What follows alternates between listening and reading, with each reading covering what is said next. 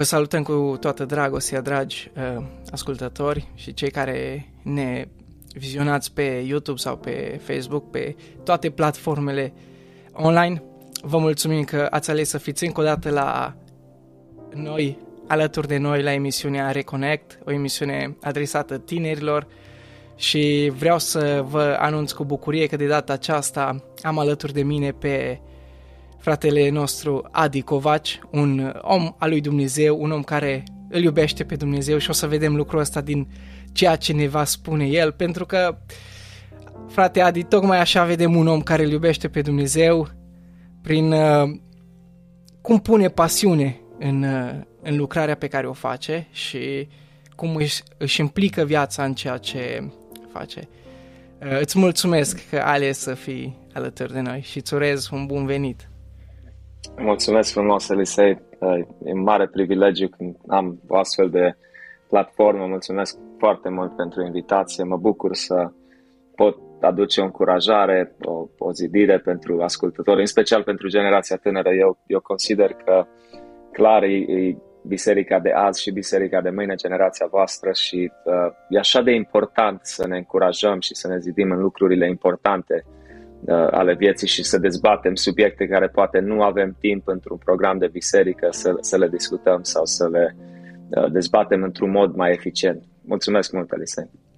Cu mare, cu mare drag. Este o, o plăcere și pentru mine să pot să stau de vorbă cu oamenii uh, și mai ales cu oamenii care îl cunosc pe Dumnezeu și vor să-L slujească pe Dumnezeu. Uite, ceea ce mi-a lipsit mie foarte mult și în perioada studenției și a adolescenței a fost lipsa, lipsa unui mentor. Și uh, faptul că pot să stau de vorbă cu oameni, uite și chiar prin intermediul uh, internetului și totodată să transmitem asta și altor, altor tineri, uh, este o oportunitate foarte bună pentru mine, că pot să învăț multe lucruri, să primesc multe sfaturi, știi, și uite, dacă tot am adus vorba despre partea asta de mentorare, uh, cred că una dintre cele mai mari probleme este faptul că tinerii din ziua de astăzi n-au oameni care să îi îndrume, să fie aproape de ei. Nu știu exact tu cum ai ajuns în situația asta sau cum ai uh, avut parte de mentor sau dacă ai parte de mentorare. wow, da, ce întrebare bună, Elisei. Cred că ai lovit un subiect care cred că e o criză care de-a lungul generațiilor, uite, luna asta am plinit 39 de ani și am venit la Hristos la vârsta de 21 și îți spun sincer, pentru primii chiar poate 7-8 ani nu am avut nici eu un mentor, să spun, care își lua timp sau uh, să se întâlnească cu mine săptămânal. Până mai târziu Dumnezeu mi-a dat harul uh, ca să am această binecuvântare și nu mă surprinde ce spui, din păcate, e o realitate care o trăim și poate astăzi cu uh, tehnologia, cu agitația asta. Știi că noi în America, când locuiam în SUA, totdeauna eram geloși de voi, cei din România. Spuneam, men, uite ce liniștiți sunt românii, ce viață pașnică trăiesc, ies la, în oraș, relaxați, nu zgrăbiți, știi, nu au dilema asta a timpului, că la noi în America totul e go, go, go, fast food, știi? Și, uh, din păcate, acum locuind în, în Timișoara de aproape 5 ani, văd că s-a cam egalat uh, situația, știți? Și în România deja oamenii sunt tot pe fugă, toți îi spune repede că grăbit. Uh, mi-amintesc un prieten de la uh, o biserică unde slujeam în, în Statele Unite, mi-a, mi-a spus odată despre doi pastori americani care mai veneau și slujeau la noi. Uh, spuneam, știi ce îmi place despre oamenii ăștia? Că dacă ai așa o neliniște sau o povară pe suflet sau vrei să îi întrebi ceva, și au tot timpul, stau cu tine și o oră, două ore să, să vorbească, să te încurajeze, să te ajute, să-ți dea răspunsuri din punct de vedere biblic. Au spus, dar de multe ori întreb pe, pe, you know, pe slujitorii noștri români și spune, hai tinere, spune repede că am două minute, trebuie să plec. Știi, adică tot pe fugă, tot pe gravă, sau contează foarte mult. Acum uh, am mulți prieteni care mai investesc în viața mea, da, la biserica noastră, la Autentic, o uh, biserică mai nouă plantată în Timișoara, uh, avem, uh, aplicăm dare de socoteală, avem grupuri mici, uh, ne, ne interesăm unul de altul și contează foarte mult uh, să-ți dau așa un răspuns mai scurt la ce ai întrebat. Da, da, poate o să avem uh, ocazia să vorbim odată, uite, și de partea asta a, a integrării în, în, în biserică și partea asta cu grupurile mici mi se pare foarte interesantă și lipsește în totalitate în cele mai multe biserici din România și cred că ar fi foarte bună aplicată. Dar hai să vorbim acum un pic despre tine, despre chemarea ta. Uh, cine nu îl știe pe fratele Adi Covaci are oportunitatea astăzi, într-o mică măsură, să-l cunoască. O să-i dăm ocazia să se prezinte, să spună cine e, de unde vine și încotro merge. Frate ah, Adi. Apreciez, man. da, da, o să încerc foarte pe scurt. Uh, născut și crescut la Timișoara, uh, m-am născut pe vremea comunismului, în 83 am mai prins șase ani și jumate din, din comunism. Uh, țin minte, am, am o poză cu mine la, recitam o poezie la grădiniță și era poza lui Ceaușescu în spate. Generația tânără a voastră, la cei ce ne adresăm cel mai mult, uh, clar, uh, nu au prins vremurile acelea. Deci cumva am văzut cele două uh, lumi. Uh, m-am născut într-o familie de catolici. Uh, părinții mei au divorțat când eu am fost foarte mic. În perioada aceea mama uh, a ajuns să-L cunoască pe Dumnezeu într-un mod personal. După ceva timp s-a recăsătorit. Uh, a mai binecuvântat-o Dumnezeu cu încă trei copii lași, împreună cu tatăl meu Vitreg și visul tatălui meu Vitreg a fost să ajungă în America. Cu orice preț, cu orice... A fost unul din aceia. Uh, și el a ajuns în 91, uh, după care a urmat procesul nostru de emigrare și în 93 ne-am mutat toți, toată familia, eram cinci copii. Uh, și am avut 10 ani, chiar în luna când am împlinit 10 ani, chiar luna asta, luna aprilie. Uh, uite, 29 de ani de atunci. Uh, Ce am, fain. În, da, a trecut timpul și ne-am dus în, țin minte, în America. Deci copilăria mea a fost împărțită până la 10 ani în Timișoara și după aia în Statele Unite. A fost grea tranziția, n-am știut limba engleză, uh, am copilărit în, într-o zonă din asta mai sărăcăcioasă din America, cum sunt numite ghetouri, știi, adică uh, unde sunt oamenii mai săraci, în general, așa începeau românii noștri. Uh, și a fost o tranziție destul de grea, mai ales în primul an, primii doi ani. Uh, am mers la o biserică pentecostală de români în, în America. M-am implicat în fanfara bisericii începând pe la 11 ani, în corul bisericii la 14 ani. Îmi plăcea de o, de o fată care cânta în cor, nu am avut eu neapărat uh, alte motive, dar ideea a fost, sincer, eu mă consideram sincer în, în, uh, ce consideram eu că era o relație cu Dumnezeu, mă rugam, mai citeam și Biblia, eram foarte implicat în biserică și eram, mă consideram foarte cumințel, așa, nu aveam înclinații spre lucruri dăunătoare sau așa mai departe, însă pe la 15-16 ani lucrurile au început să se schimbe. Am venit toată vara în România în vizită la tatăl meu aici în Timișoara, 99. Uh, n-am mers la biserică în perioada aia, pe când m-am întors în state, m-am angajat la KFC, primul meu job și țin minte că de acolo deja influența muzicii pe care o ascultam, ascultam foarte mult uh, rap, uh, gangster rap, cum e numit în America. Uh, am început să-mi fac un prieten, prin prietenul ăla am făcut un alt prieten și eu care consideram și chiar îl judecam pe fratele meu mai mare care ajunsese să consume alcool, uh, să fumeze țigări și alte chestii, îl judecam și spuneam, man, Cristi, îți distrugi sănătatea, știi? Uh, am început să nu mai mă înțeleg uh, cu părinții mei uh, și așa mai departe și e lungă povestea, dar la 16 ani am început să experimentez prima oară, știi, și cu, uh, cu marihuana și cu un pic de alcool și de acolo, ani de zile, am, am fost robit de anumite vicii, am trăit departe de Dumnezeu, am plecat de acasă, nu am vrut să mai aud despre biserică, despre Hristos și am trăit o viață în, în păcat până când Dumnezeu s-a îndurat de mine, așa pe scurt. Da, uite, vezi, uh, pe partea asta multă lume nu te-a cunoscut probabil și uh, să poți să-ți spui mărturia și să poți să spui și altora, uite, ăsta am fost, dar cel mai important, ăsta sunt acum, sunt un om schimbat, un om transformat. Cred că pentru mulți tineri este doar o poveste. Așa că hai să vedem exact cum a lucrat Dumnezeu în, în viața ta și cum te-a adus de la tânărul care probabil erai dependent de alcool sau de droguri, te-a adus în situația în care să capitulezi și să îți lași viața în mâna lui Dumnezeu.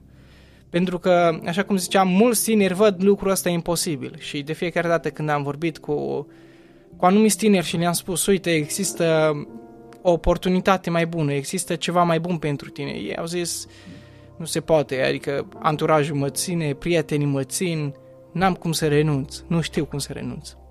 Cum s-a întâmplat la tine? Ah. Da. Um, hai, din păcate, știi, chiar mă gândeam și vorbind cu tine un pic mai devreme înainte să începem uh, emisiunea, știi, în America, spre exemplu, foarte mulți copii de pocăiți uh, români și uh, în biserica slavică, ruși, ucrainieni, foarte, foarte mulți au ajuns dependenți de droguri chiar și mai periculoase decât cele care eu le consumam uh, în adolescența și în tinerețea mea. Uh, e, e, e un fenomen ce se întâmplă, știi? Uh, traficanții de droguri, care, cele care vin din Mexic în Statele Unite, știi? Uh, e o mișcare foarte puternică și aud de tineri care sunt dependenți de heroină, de metanfetamin și droguri care sunt atât de dăunătoare și atât de pur, pur, pur, pur și simplu îți fac găuri în creier, știi, uh, pe termen lung. Uh, și să vezi fenomenul ăsta, cum spui, chiar în vremurile noastre, uite, în România și în alte locuri, mulți, nu, nu vrem să acceptăm poate realitatea asta sau nu ne place să le discutăm, că nu-i plăcut neapărat să vorbești lucrurile astea uneori, nu? Dar, dar e o realitate cruntă care trebuie să o, să o abordăm și trebuie să ne întindem o mână de ajutor uh, acestor tineri care până la urmă ar trebui să aibă tot viitorul înaintea lor, să trăiască o viață demnă uh, de chemarea lui Hristos și până la urmă să ajungi așa uh, robit, cum spui. Uh, consider, cum ai zis și tu, până la urmă, totul începe cu o prietenie, totul începe cu hai, hai încearcă o dată, hai că nu o să-ți facă nimic, știi? peer pressure, cum e numit în America, nu știu cum ar fi tradus în română, dar presiunea aia, adică hai, hai numai o dată, hai că nu, nu you know, vezi că toți prietenii tăi, tăi au încercat, hai să încerc totuși eu o țigară, că ce rău poate să fac, știi? I mean, uh, și astăzi, sincer, uite, cu generația asta de Instagram, TikTok și așa mai departe, uh, văd așa o, o dorință mai mare de, de la generația tânără să Uh, să fie acceptați. Man, hai să fiu și eu în cercul ăsta, ai ce cool băieții ăștia, ce faine sunt fetele astea, man, dacă aș putea să fiu și eu în cercul lor de prieteni. Uh, știi, și vrei să fie, să ai aprobare aia, să fii, ba, you know, să fiu și eu cool, să asta, deci mai mult parcă și de ca înainte. Dar să revin la întrebarea ta, uh, deci, cum am spus, am început cu prieteniile, am fost, uh, nu mergeam, n-am mers la biserică deloc în, în acea perioadă de uh, 3-4 ani cât a fost. Uh, dar, în schimb, la noi s-a întâmplat o tragedie în familia noastră după un accident uh, tragic. Uh, fratele meu, care avea 16 ani, eu aveam 19, 19 ani atunci, uh, a murit. Și țin minte că eu eram foarte apropiat de el și de fratele meu mai mic. Uh, chiar ascundeam când mă vedeam cu ei, ascundeam lucrurile care le făceam, drogurile și așa mai departe. Nu vroiam să, să ajungă și ei să fac. Știam că nu este bine, am crescut în biserică, chiar dacă eu eram mort în păcatele mele și nu, nu vroiam să aud de Dumnezeu, dar am știu că nu-i bine. Și totdeauna încercam să-i protejez, man. Eram așa de mândru de fratele meu Geo, îi cumpărase mai euri de basket, noi jucam basket periodic și uh, era deja mai înalt decât mine și am avut o relație foarte strânsă cu el. So, trecerea lui m-a afectat foarte, foarte tare. Deci, țin minte, în următoarea perioadă, în următoarele luni, chiar consumând uh, marihuana și uh, consumând alcool, nu, man, nu mai îmi găseam parcă plăcerea în ele. Adică am început așa, aveam o inimă sfârșiată. Uh, Dumnezeu a apropiat foarte mult familia noastră după această tragedie, adică eu eram plecat, fratele meu Cristi era în România și restul erau acasă și cumva ne-au, ne-au, ne-au adus foarte mult mai mult împreună. Nu că nu eram apropiat și înainte, m-am întotdeauna uh, consider sincer, Elisei, că rugăciunile ei până la urmă au avut rolul cel mai important a ei, ale ei și ale sorei mele, Alina, care n-au încetat să se roage pentru noi. Și asta contează mult, totdeauna le spun la părinți mei, nu, chiar dacă pare imposibil, vedem că, cum ai spus și tu, mă, nu pot să mă las, a, you know, prieteni, asta, tu nu mă înțelegi, așa îmi place mie sau orice ar fi, să nu renunțăm la mijlocire, man. You know, este așa multă putere Uh, în rugăciune și dacă ne rugăm cu credință și stăruitor la Dumnezeu să scape acești oameni, pe lângă faptul că trebuie noi să ne implicăm într-un mod direct în viața lor și asta m-a plăceat. Uh, mama mereu a fost alături de mine, ne mai, mă mai vizita unde locuiam, mi-aducea groceries, you know, mâncare, chestii mm. și uh, consider că asta o, o conta foarte mult, că am văzut și părinți care săraci nu, nu știu cum să reacționeze și ține la distanță poate pe copii sau nu știe să se apropie de ei, știi, uh, dar în cazul meu, caz fericit legat de, de, de părinții mei, de mama, de tata Pitre, care, care uh, s-a rugat pentru mine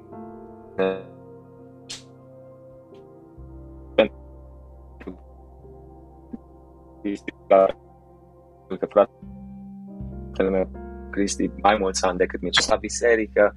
Și a fost un moment în care inima mea a început așa să nu-și mai găsească locul, dacă pot spune așa, știi, uh, și am început așa la insistența lor să merg la biserică. Deci așa și apropo m-am întors exact în acea biserică mai tradițională uh, românească, deja era alt pastor pe acum, când a fost în 2003 am început să o frecventez, în 2004 m-am botezat și a fost un proces treptat, Elisei, la mine. Nu pot să spun că s-a întâmplat peste noapte. Am început să merg duminica la biserică, uh, uneori chiar la ambele programe și cel de dimineață și cel de seara și man, a început ceva să se întâmple în mine. Am început să cred din nou Evanghelia și chiar mă gândeam de multe ori, fiind așa uh, afectat de trecerea fratele meu, spuneam, nu poți într-o lume nu are vârste atât de frumos cum a fost Geo, știi, să-l vezi într-un sicriu și să-ți iei rămas bun de la el pentru totdeauna pe, pe, în veșnicia asta, știi?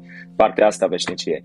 So, au fost uh, cât, câți mai mulți factori, dacă pot spune așa. Și atunci eu mergând la biserică, apropo și de anturaj, am început să mă împrietenesc cu unii care îi cunoșteam din copilăria mea, uh, care a fost în biserică. Un lucru trist, legat, că ai spus și de mentor sau așa, când eu am dispărut de la biserică pe la 16 ani jumate, o spun cu na, nu vreau să întristez pe nimeni sau nu mă adresez la nimeni în mod personal, dar nimeni din biserica unde am fost eu nu m-a căutat. Mă, ce s-a întâmplat cu băiatul ăla care a cântat în cor sau tânărul ăla care a fost în fanfara bisericii, știi? Și nu a fost numai legat de mine și de mulți alții care uh, chiar vorbeam cu ceva uh, prieteni și cunoștințe din generația mea și se spunea că marea parte a generației mele a generației noastre uh, nu mai sunt în biserică la ora actuală, Elise. Este un lucru trist, mă refer în America, în contextul ăla, în comunitatea aceea de români.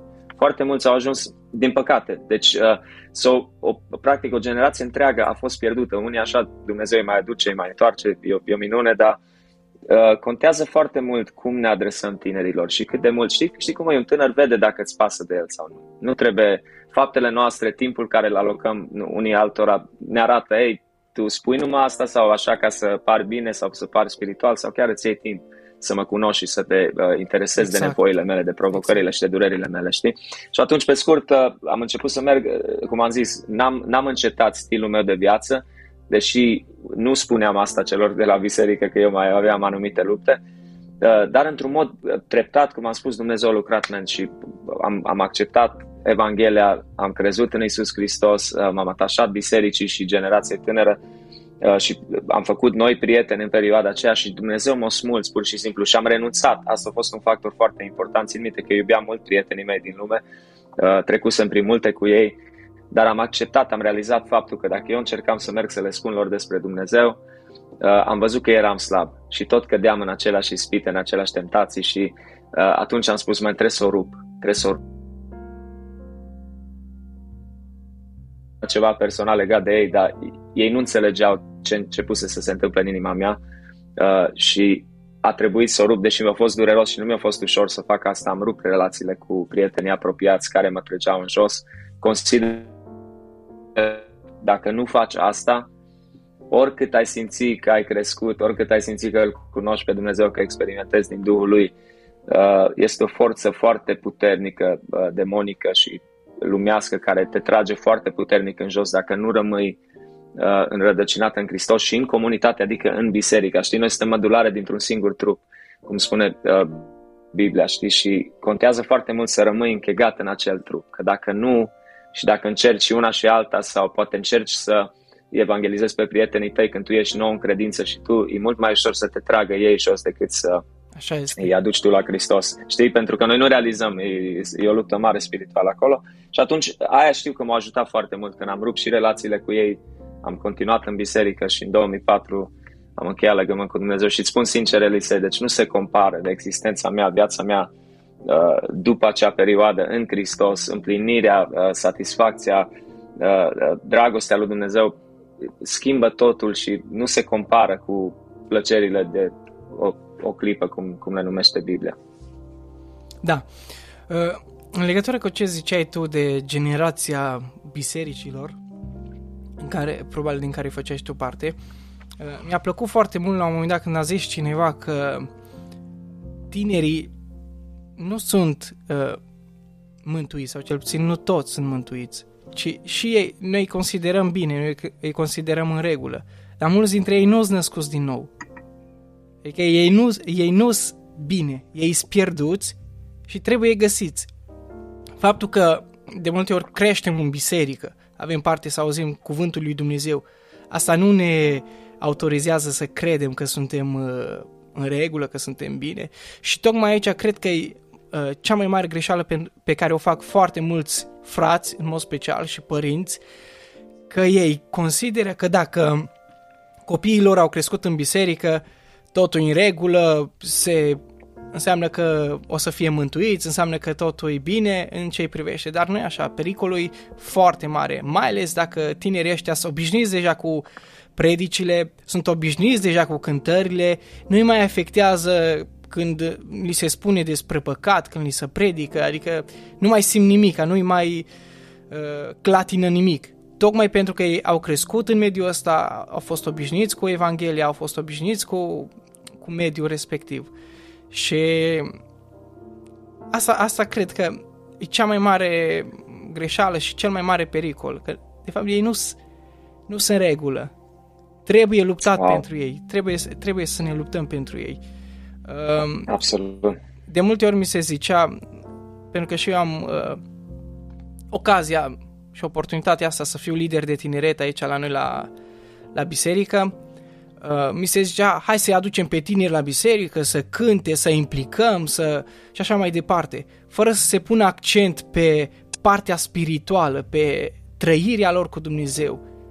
Pentru mulți dintre frați, e în regulă dacă îi văd în față cântă în fanfară, cântă în cor, bă, înseamnă că e tot ok, sunt mântuiți, dar nu e așa.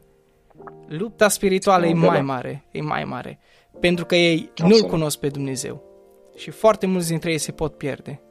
Adică se pot oh, pierde wow. cu totul. Da, da. Și asta, da. asta cred că e cea mai mare greșeală. În momentul în care unul dintre tineri iasă în lume și gustă un pic din lucrurile lumii, toată lumea se miră. Cum s-a putut întâmpla așa ceva? Cum? Că tânărul ăsta a fost în biserică, a cântat în cor. Dacă se mai miră. Dar li se pare așa dintr-o dată. Dar nu e dintr-o dată. Ei pur și simplu nu au avut experiența întâlnirii cu Dumnezeu. Asta cred că, e, cred că e răspunsul. De aia cred Absolut, că trebuie să ne rugăm pentru, pentru generația noastră, pentru cei din generațiile care vin, pentru că luptele sunt tot mai mari și provocările de asemenea sunt tot mai mari. Uh, spuneai la un moment dat de faptul că te-ai întors la Dumnezeu, ai uh, simțit împlinirea asta. Uh, uite, vezi aici iar mi se pare ceva foarte interesant, uh, că de multe ori tinerii din biserică, care au crescut în biserică, vor să guste ce este în afară. Și asta pentru că ei n-au gustat ce în biserică. Da, au văzut, dar n-au gustat niciodată. La un moment dat, a, a, psalmistul David spunea, gustați și vedeți ce bun este Domnul. În momentul în care a, ți se zice că în centrul orașului este cea mai bună înghețată, da? Vin eu și fac reclamă, da? Zic, bă, acolo am mâncat cea mai bună înghețată. Dar eu nu m-am mai dus în nicio altă parte să văd cât e de bună sau dacă e bună. Și mhm. uh, mă duc și gust și acolo. Atunci pot să-mi uh, autorizez uh, sau să-mi argumentez poziția de ce cred eu că acolo e cel mai bine. Exact așa e și în relația noastră cu Dumnezeu. Dacă eu am trăit la o intensitate mare cu Dumnezeu și l-am cunoscut pe Dumnezeu și știu cine e Dumnezeu, în momentul în care vine cineva și îmi spune nu e adevărat că în lume e mai fain, că în lume e mai bine și eu am avut puțină parte de, de luptele lumii și de confruntările lumii și numai un pic când guși din păcat te duce în ruină și simți asta, chiar dacă pe moment e plăcere. După aia simți amărăciunea păcatului în viața ta. Dar dacă n-ai avut parte de experiența cu Dumnezeu și vine un tânăr din lume, un prieten și zice, bă, în lume e extraordinar, să faci asta extraordinar, să te duci să te droghezi, e ceva fain, e o experiență faină, e cu prietenii, ai un anturaj bun. Uh, foarte ușor poți să cazi. Foarte ușor poți să te duci în, în extrema aia altă. Ce le-ai recomandat tu tinerilor din biserică sau care au crescut în biserică, care au zis sau care pot să zică, uite, eu n-am ajuns niciodată în lume, eu nu știu ce, ce e în lume. Și probabil pe unii tentează să, să facă pasul ăsta înspre lume. Ce, ce le-ai spune tu în direcția asta? Uh, wow, by the way, uh, ai dat niște comparații și ilustrații foarte, foarte bune uh, legate de ce ai spus și știi, în primul rând eu aș menționa și faptul că noi, copiii de pocăiți, uh, suntem cei mai periculoși, pentru că noi știm rutina, mai spus, a unui program, nu? știm să dăm bine, știm să ne îmbrăcăm frumos cum se cere la biserica respectivă, știm să respectăm tradițiile, știm să respectăm regulile bisericii și atunci poate deveni foarte subtil sau foarte greu de văzut dacă ne confruntăm cu ceva sau nu. Uh, cred că criza noastră, cum ai menționat chestia de mentor, până la urmă și legat chestia asta de mentor și uh, uh, student sau mentor și, you know, vine tot la ucenicizare. You know, asta lipsește ucenicia, pentru că da, e frumos, e un lucru frumos, de ce să nu cânți în fanfara bisericii sau în corul bisericii, dar cum spui tu, se pune un accent foarte mare pe asta în foarte multe biserici și nu se mai pune accent pe ucenicie. Se ocupă cineva de tânărul ăsta, să o asigura cineva că el îl începe să-L cunoască pe Dumnezeu, înțelege ce înseamnă să-L cunoști pe Dumnezeu. Și ce aș recomanda eu generației tinere, tinere uh, ce eu n-am avut, ce probabil tu n-ai avut, Elise, știi, uh, îi, îi uh, să rămână în comunitatea creștină. Dacă, știi, uite, noi n-am menționat și chestia asta, noi nu, evident, noi nu întoarcem pe nimeni la Hristos, eu sau tu sau pastorii, noi nu avem uh, influența sau puterea de a mântui pe nimeni. Asta o face Dumnezeu, you know, prin, prin Duhul Lui, dar contează foarte mult să fii în locurile unde Duhul lui Dumnezeu lucrează, la propovăduirea Evangheliei, nu? La biserică, când se predică cuvântul. Uh, în, într-o comunitate, într-un cerc de prieteni creștini, care se stimulează în credința lor prin dialogurile lor, prin ce discută, prin ce vorbesc, prin ce interesează. Uh, pentru că, cum ai spus tu, e așa de ușor la vârsta aia să aluneci și se spune că cea mai crucială vârstă e undeva între uh, 15-16 ani și 20-21, pentru că se spune că tinerii atunci iau cele mai importante decizii care îi pot urmări tot restul vieții lor, știi?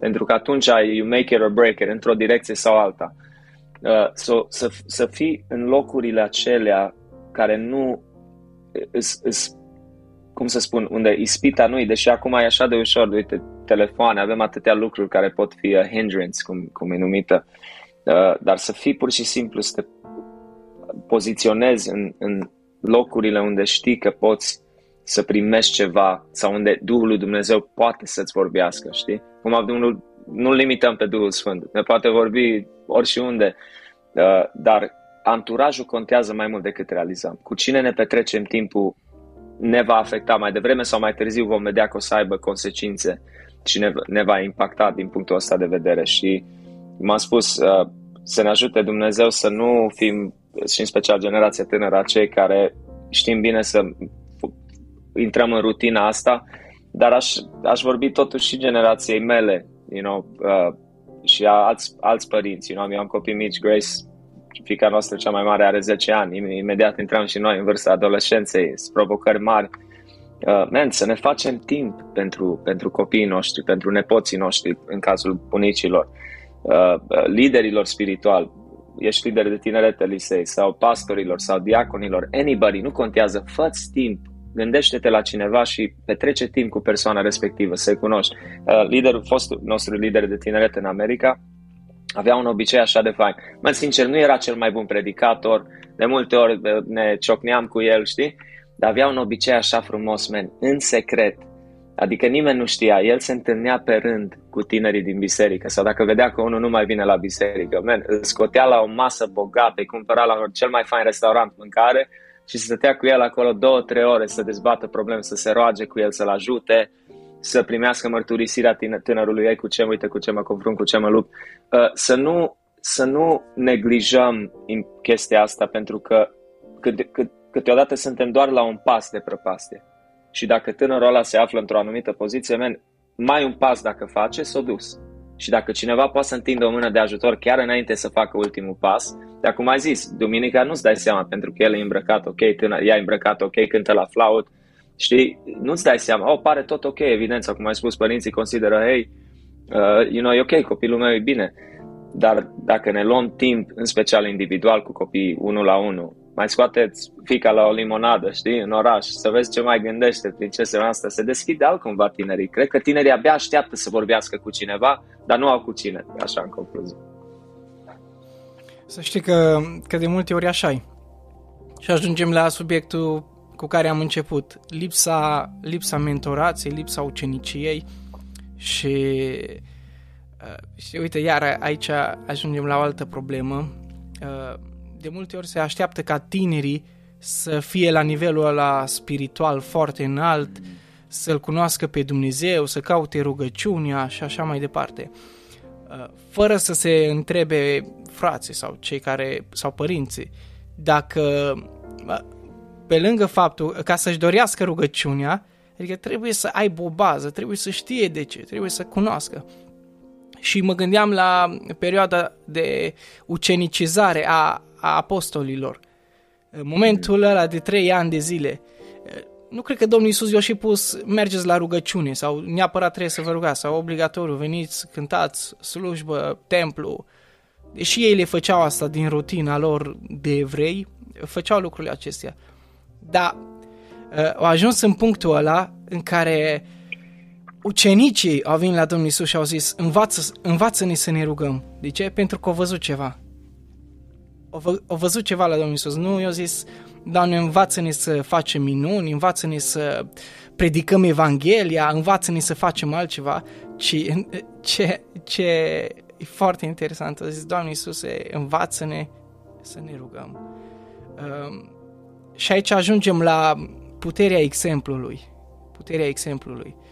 Să poți să dai un exemplu, un exemplu bun, chiar dacă pe moment nu vezi rezultate, chiar dacă pe moment nu, nu vezi rezultate. Și veneau uh, mulți sineri, sau cred că ăsta e argumentul principal. Când vrei să le vorbești despre Hristos, ei automat au argumente. Păi uite-te la cutare, uite-te la celălalt, uite-te la... Mm. Și vin cu problemele pe care le găsesc de multe ori în biserici și îți argumentează ce să fac eu acolo. Că uite, astea sunt problemele, astea sunt necazurile. Pentru că noi le cerem de multe ori o viață perfectă. Cum, cum ai procedat tu în, în, în situația asta? Probabil că și tu ai cunoscut. Adică nu cred că a fost o biserică lipsită de probleme sau mm. un context în care totul a fost perfect. Cum, cum ai reușit tu să treci peste toată situația asta și să rămâi ancorat în credința ta, chiar dacă ai întâmpinat provocări și și în momentul de față întâmpin provocări din partea celor pe care îi consider frați și până la urmă sunt frați. Cum ai recomandat tu să, să procedeze tinerii în astfel de situații? Sau chiar frații care ne ascultă? Ah, wow, ce, ce bună întrebare. Uh, și să știi că am văzut foarte mult, uh, până și fratele meu mai mare care a venit la Hristos cu ceva ani în urmă, țin minte în primii ani uh, și mulți alții, adică ne poticnim, adică ne deranjează când vedem că, mă, parcă oamenii nu, nu trăiesc ceea ce vorbesc, nu? Uh, am auzit o chestie de curând de Lisei care mi-a, mi s-a părut foarte interesant, uh, o, o, o zicală, ci că uh, nu te aud, nu te aud ce îmi spui pentru că faptele tale îmi strigă prea tare, adică nu aud ce îmi predici că faptele tale îmi spun practic altceva. Uh, so aici e, e, e, it's a two-fold thing. În primul rând, eu consider că noi ca și creștini și noi care umblăm cu Domnul de mai mulți ani, ar trebui să fim un exemplu. Nu ar trebui să se audă despre noi că spunem minciuni, că jonglăm, că facem șmecherii la lucru. Uh, deci, în primul și primul rând, noi uh, trebuie să, să umblăm cu adevărat în Hristos. Trebuie să ne pocăim de anumite păcate, de anumite obiceiuri care nu sunt bune. Uh, Apostolul Pavel a fost foarte direct nu în scrisorile lui și în Corinteni și în practic în toate, nu? Adică îi numea frați la început în Hristos, sfinții you know, lui Dumnezeu, sfinții ai, ai Domnului și după aia mustra de nu se vedea vorba aia pentru binele lor. Noi trebuie să ne amintim că da, trebuie să fim un exemplu. Da, nu o să fim perfecți niciodată, dar noi trebuie, trebuie să se vadă rod în viețile noastre, trebuie să vadă roada Duhului în viețile noastre și să fim acei oameni care pot, care suntem, uh, trăim o viață demnă de chemarea noastră, da? So, nu avem o scuză din punctul meu de vedere și atunci, uite, ne, ne întoarcem la chestia de mentorare sau de ucenicie.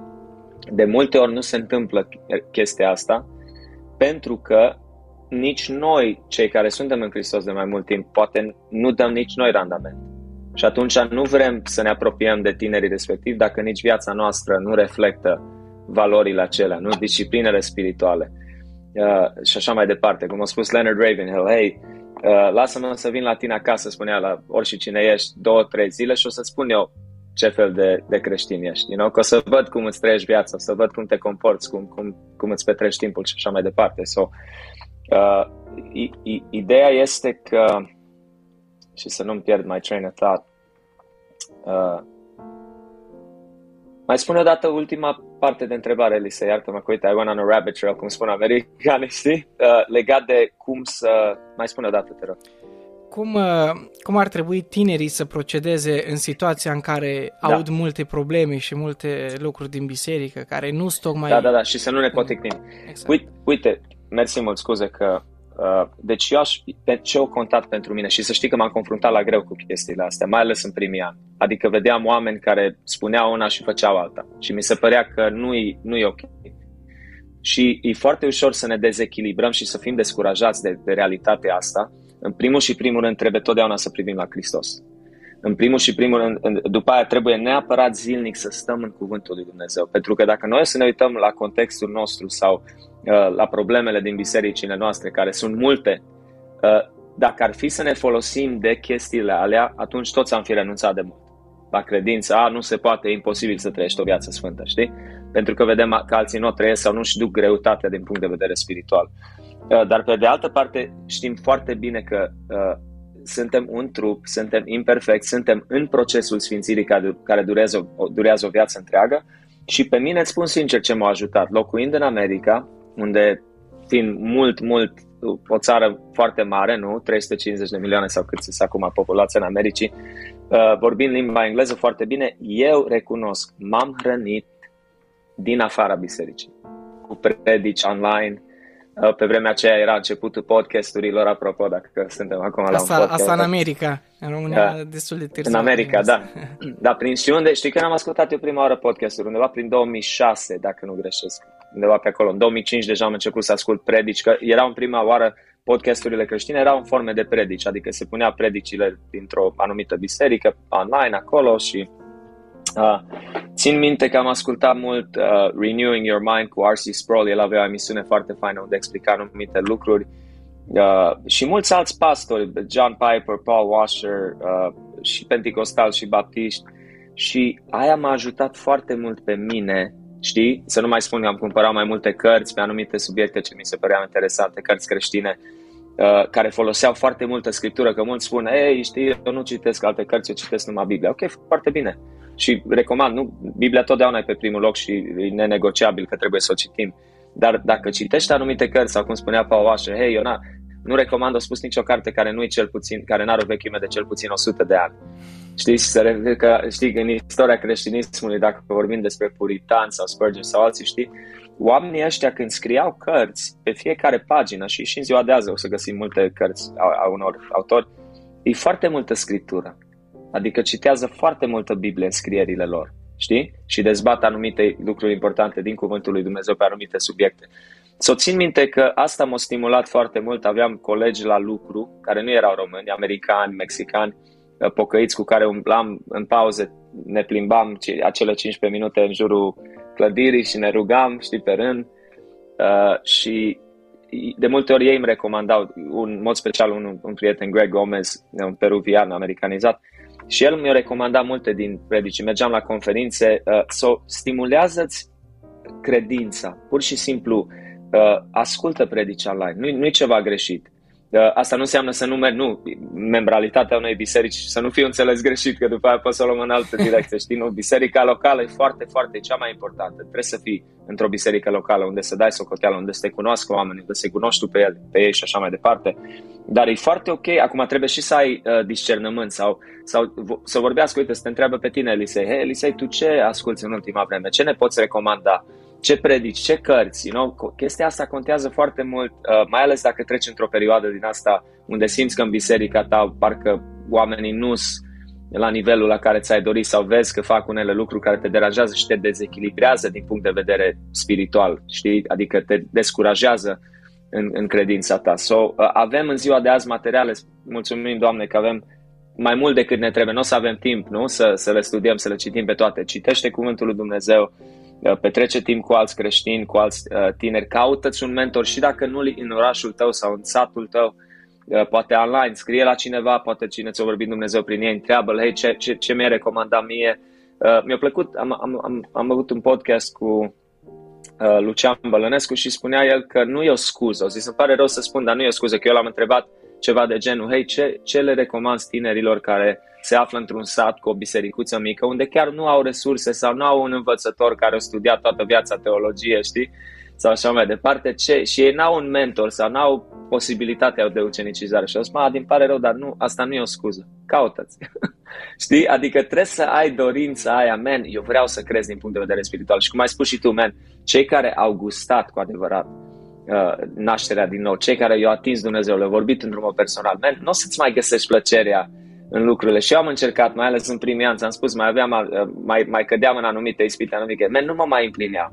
Nu mă mai împlineau, că după ce gusti din bunătatea lui Dumnezeu, din harul viitor, cum e numit, știi, din prezența lui Dumnezeu, nu, lucrurile alea nu se te mai împlinească. Sau atunci tu, tu trebuie să iei pașii necesari. Dacă în biserica ta nu sunt mentor, nu sunt oameni care să investească în tine sau să nu-și ia timp să te cunoască, tu trebuie să faci pașii aia, să-ți întinzi o mână către cineva. It doesn't matter, online, în persoană, printr-un telefon, printr-un mesaj, pe Instagram, pe Facebook și ascultă predici bune, că până la urmă se spunea cineva Bible intake, adică primirea Bibliei, vine prin mai multe forme. În primul rând, citind Biblia, da?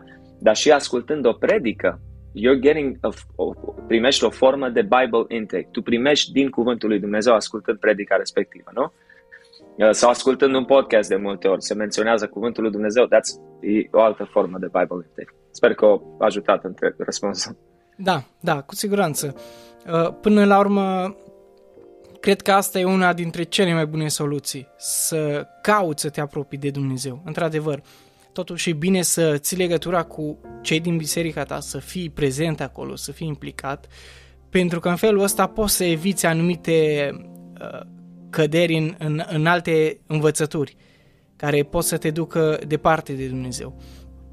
Dar Absolut. dacă tu ești sincer înaintea lui Dumnezeu și stai în părtășie cu Dumnezeu și citești cuvântul lui Dumnezeu și te ancorezi în cuvântul lui Dumnezeu, nu cred că Dumnezeu va îngădui să, să o iei în alte direcții, atâta, atâta vreme cât rămâi sincer. Și da, este într-adevăr o oportunitate bună și uite, vezi, prin uh, podcasturile pe care le facem, prin uh, internetul pe care îl avem deocamdată la dispoziție, că nu știm câtă vreme vom mai putea asculta resursele online și predici și cântări și uh, tot ce avem la dispoziție. Da, este chiar un răspuns foarte bun și foarte practic și dacă vom căuta să-l, să-l slujim pe Dumnezeu, vom găsi și soluții la, la opțiunea asta. Adi, îți mulțumesc foarte mult că ai fost alături de mine. Am învățat chiar foarte multe. Uh, cred că o să mai avem oportunitatea să mai stăm împreună, să mai discutăm. Uh, mi-a părut bine și să te cunosc, chiar dacă în momentul de față prin, internet, prin intermediul uh, internetului, dar sunt bucuros că am putut să stăm de vorbă. Mulțumesc foarte mult de sfaturile pe care mi le-ai adus sau mi le-ai dat cel puțin mie, dacă nu și celorlalți ascultători. Dragi ascultători, vă mulțumim că ați fost alături de noi la emisiunea Reconnect, uh, organizată de Vocea Creștinilor. Vă mulțumim că ați fost alături de noi. Uh, și zic ca Domnul să vă binecuvinteze, să ne vedem cu bine și în dățile viitoare. Adi, fi binecuvântat de Domnul. Dacă mai ai un gând să La transmiți ascultătorilor, Sigur, sigur. Îmi iau și eu atunci timp să, să-ți mulțumesc încă o dată, Elisei, și uh, eu, cum am spus încă o dată, e o onoare să putem discuta și mi-a ai, ai precizat un lucru așa important. Cât mai avem aceste resurse a internetului și așa mai departe, să le folosim la maxim uh, pentru împărăția lui Dumnezeu. Și aș spune un lucru, uh, sunt sigur că foarte mulți tineri care ne ascultă uh, poate au eșuat, au dat cu capul vorba aia, au căzut, uh, au eșuat din punct de vedere spiritual și au propus un lucru și nu au ajuns uh, să-l obțină pe, pe plan spiritual. Uh, știi ce? Dacă ești în viață,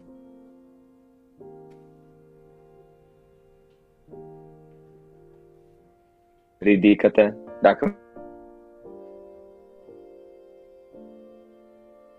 acolo jos și să spui nu mai e speranță, nu mai pot, văd că tot am încercat de atâtea ori și tot nu reușesc să scap de, de lucrul ăsta sau de viciul ăsta, nu renunța. Nu renunța. Caută ajutor. Cum ai spus tu, roagă-te în primul rând lui Dumnezeu, caută în cuvântul lui Dumnezeu uh, cuvântul lui Dumnezeu, adică să ne ridice, să ne, să ne mărească credința, dar nu renunța și chiar dacă ai eșuat de foarte, foarte multe ori, nu este târziu și vei putea. Vei putea pentru că puterea lui Dumnezeu este mai mare decât cea din lume și decât forțele demonice care luptă împotriva noastră. Sau atât o încurajare să nu te dai bătut și ești, ești prețios uh, uh, lui Dumnezeu prin crucea lui Hristos. Mulțumesc mult, Elisei! Cu mare drag, mulțumesc și eu încă o dată că ai acceptat invitația. Sper să ne mai vedem, probabil curând, să mai discutăm, pentru că avem foarte multe de discutat și avem multe de învățat. Uh, Vă mulțumesc încă o dată, dragi ascultători și cei care ne-ați urmărit. Vă așteptăm și miercuria viitoare. Sper ca în tot timpul acesta Dumnezeu să ne dea putere să căutăm fața Lui, să ne apropiem de El și, dragi tineri, așa cum zicea și fratele Adi, nu descurajați, mergeți înainte, ridicați-vă, cum spunea psalmistul, cel neprihănit de șapte ori cade, dar se ridică. Nu, nu trebuie să negăm căderea, ci trebuie să ne ridicăm și prin jertfa lui Hristos să mergem înainte, să-L căutăm pe El. Vă doresc o după masă plăcută, o dimineață plăcută oricând ne, ne ascultați. Dumnezeu să fie cu voi și să vă dea putere să mergeți înainte. Fiți binecuvântați!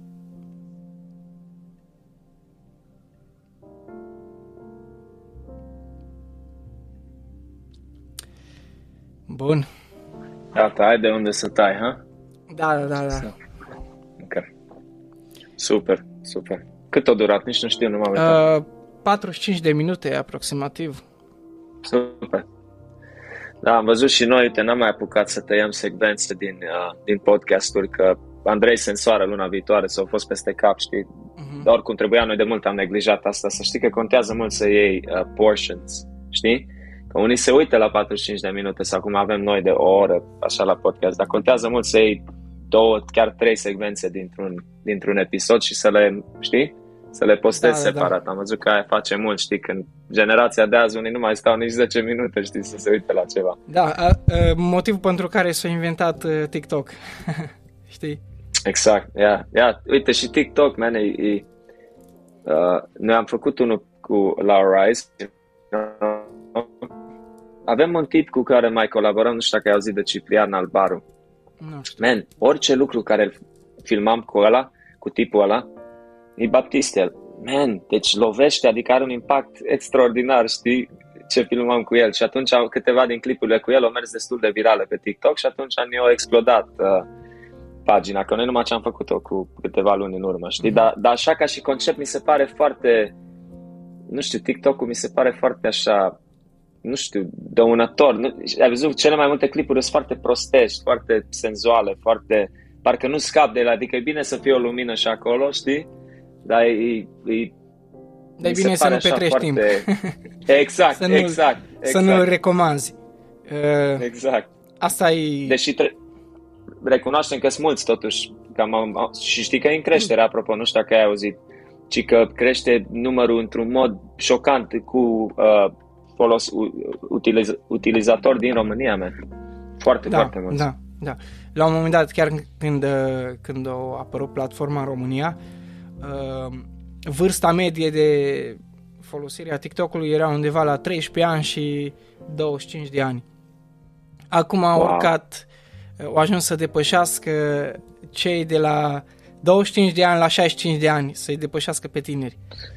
Știi? Uite, tai că mi tati nu-i pocăit, știi? Și ne tot rugăm pentru el și vedem că e mult mai receptiv așa în ultima vreme. Are 69 de ani aproape, știi, la, la Evanghelie. Deci primește tot și eu cu frate mi tot îi mai, n mai trimite materiale și a început o găsi ceva uh, fost preot ortodox, că nu mai vorbește uh-huh. împotriva bisericii ortodoxe acum, de el a fost fost preot și el mai cântă și dă sfaturi și gânduri și tipul se vede că are influencer. Uh-huh. Îți trimit dacă sta după asta un clip cu el să vezi ce mai zice.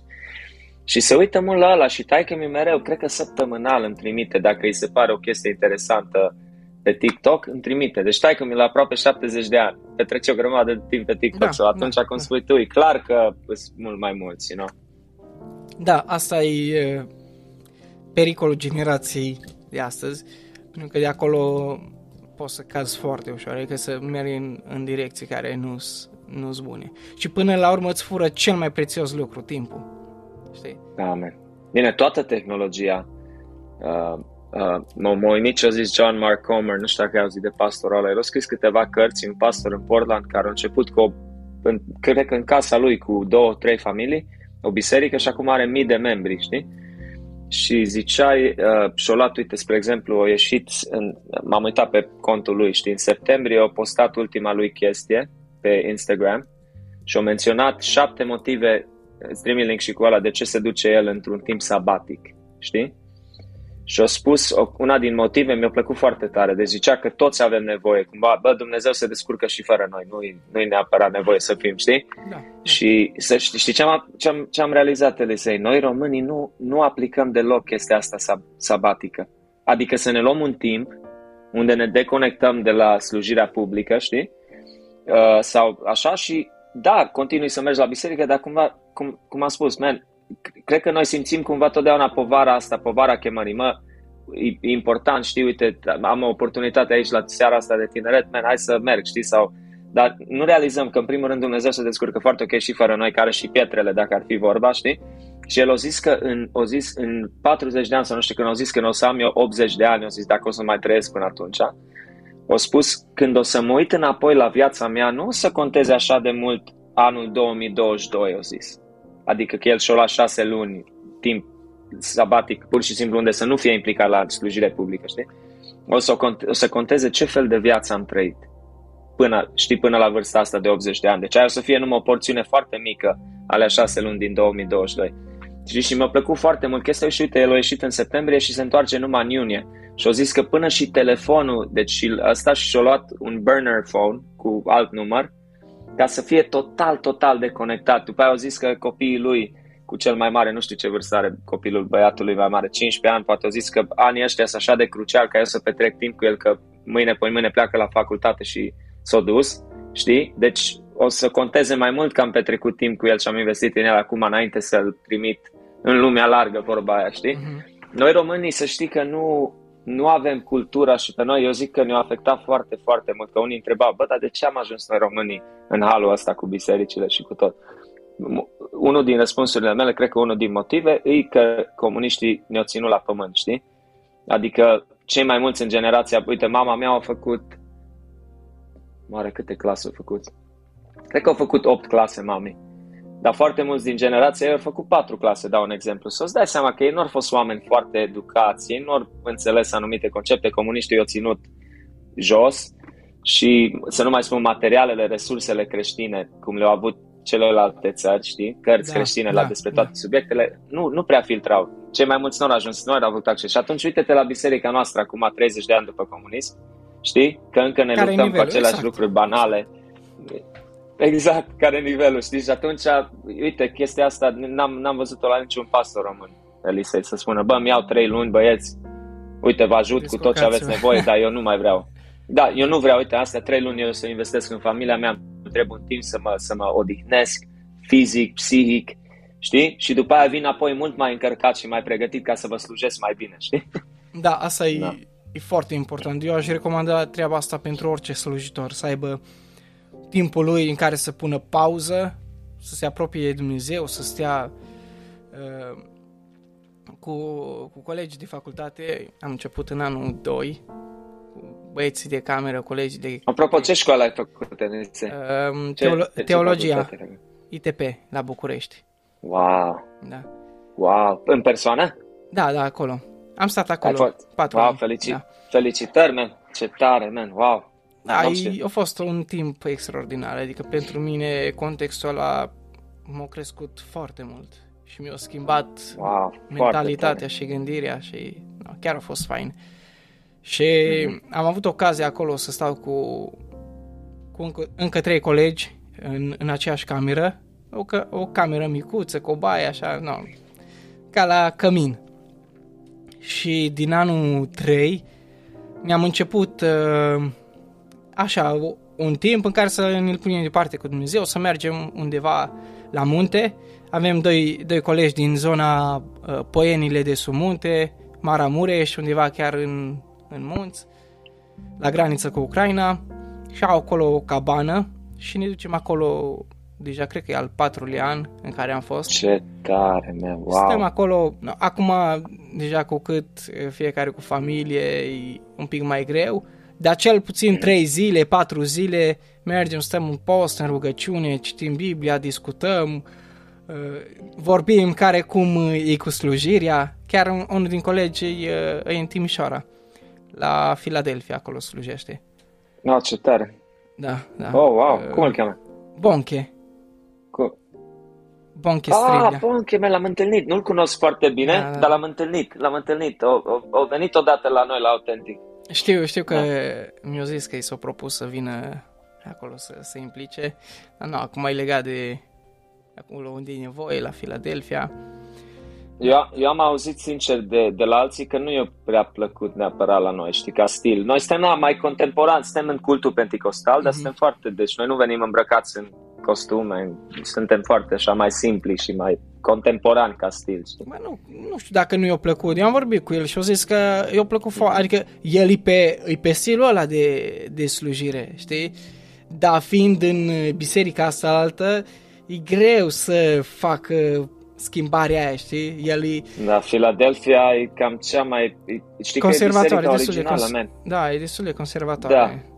E, cred că e prima biserică pentecostală din Timișoara, bro. Da? Sau printre primele, știi? Uh-huh. Deci are o vechime foarte mare. Dar da, am văzut că eu am mers, mai mers acolo să slujesc la ei. Da, sunt mulți oameni, frați și surori așa în vârstă și da, da, du- alt stil. Duce, duce o luptă destul de mare acolo cu... mm-hmm.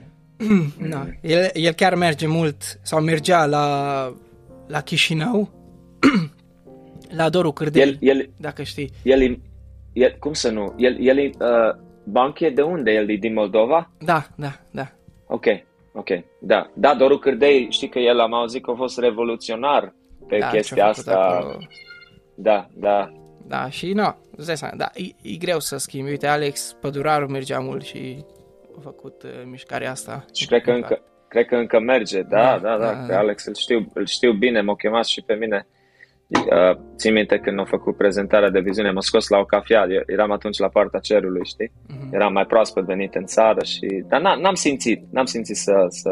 Nu eram așa apropiat de el și n-am da, simțit da, da. să merg cu ei în perioada aceea, știi? Uh-huh.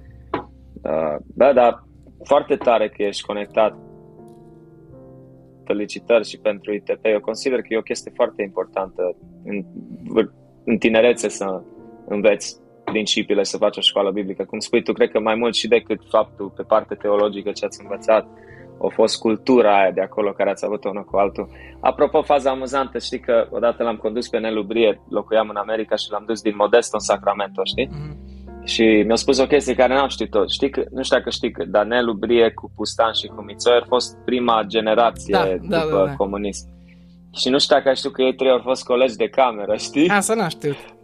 Deci ei trei, îți dai seama și am uitat, nu mai știu ordinat care din ei. Deci Pustan cu Bria și cu Mițoi, care uite când te uiți acum toți trei au ajuns voci foarte cunoscute mulți, în lumea creștină. Mulți din generația lor au ajuns acum puternici, adică nu, da? foarte cunoscut, da, da. Da, da, da, da. Deci au fost, uite, primii și și că, nu mai știu, uh, cred că Brie spăla vase, Pustan gătea și Mițoi făcea curat sau ceva de genul, nu mai știu. Mi s-a părut amuzant, așa, știi, că uh, să aud chestia asta de la, de la el, știi, dar uh, ia, au ajuns influenți, au ajuns influenți. Man, e greu, e greu, Elisei, sincer, nu știu, mi se pare, eu, eu personal, nu, nu vreau să spun că sunt degeamăgii, că oamenii sunt oameni, dar m-am așteptat la mai multă maturitate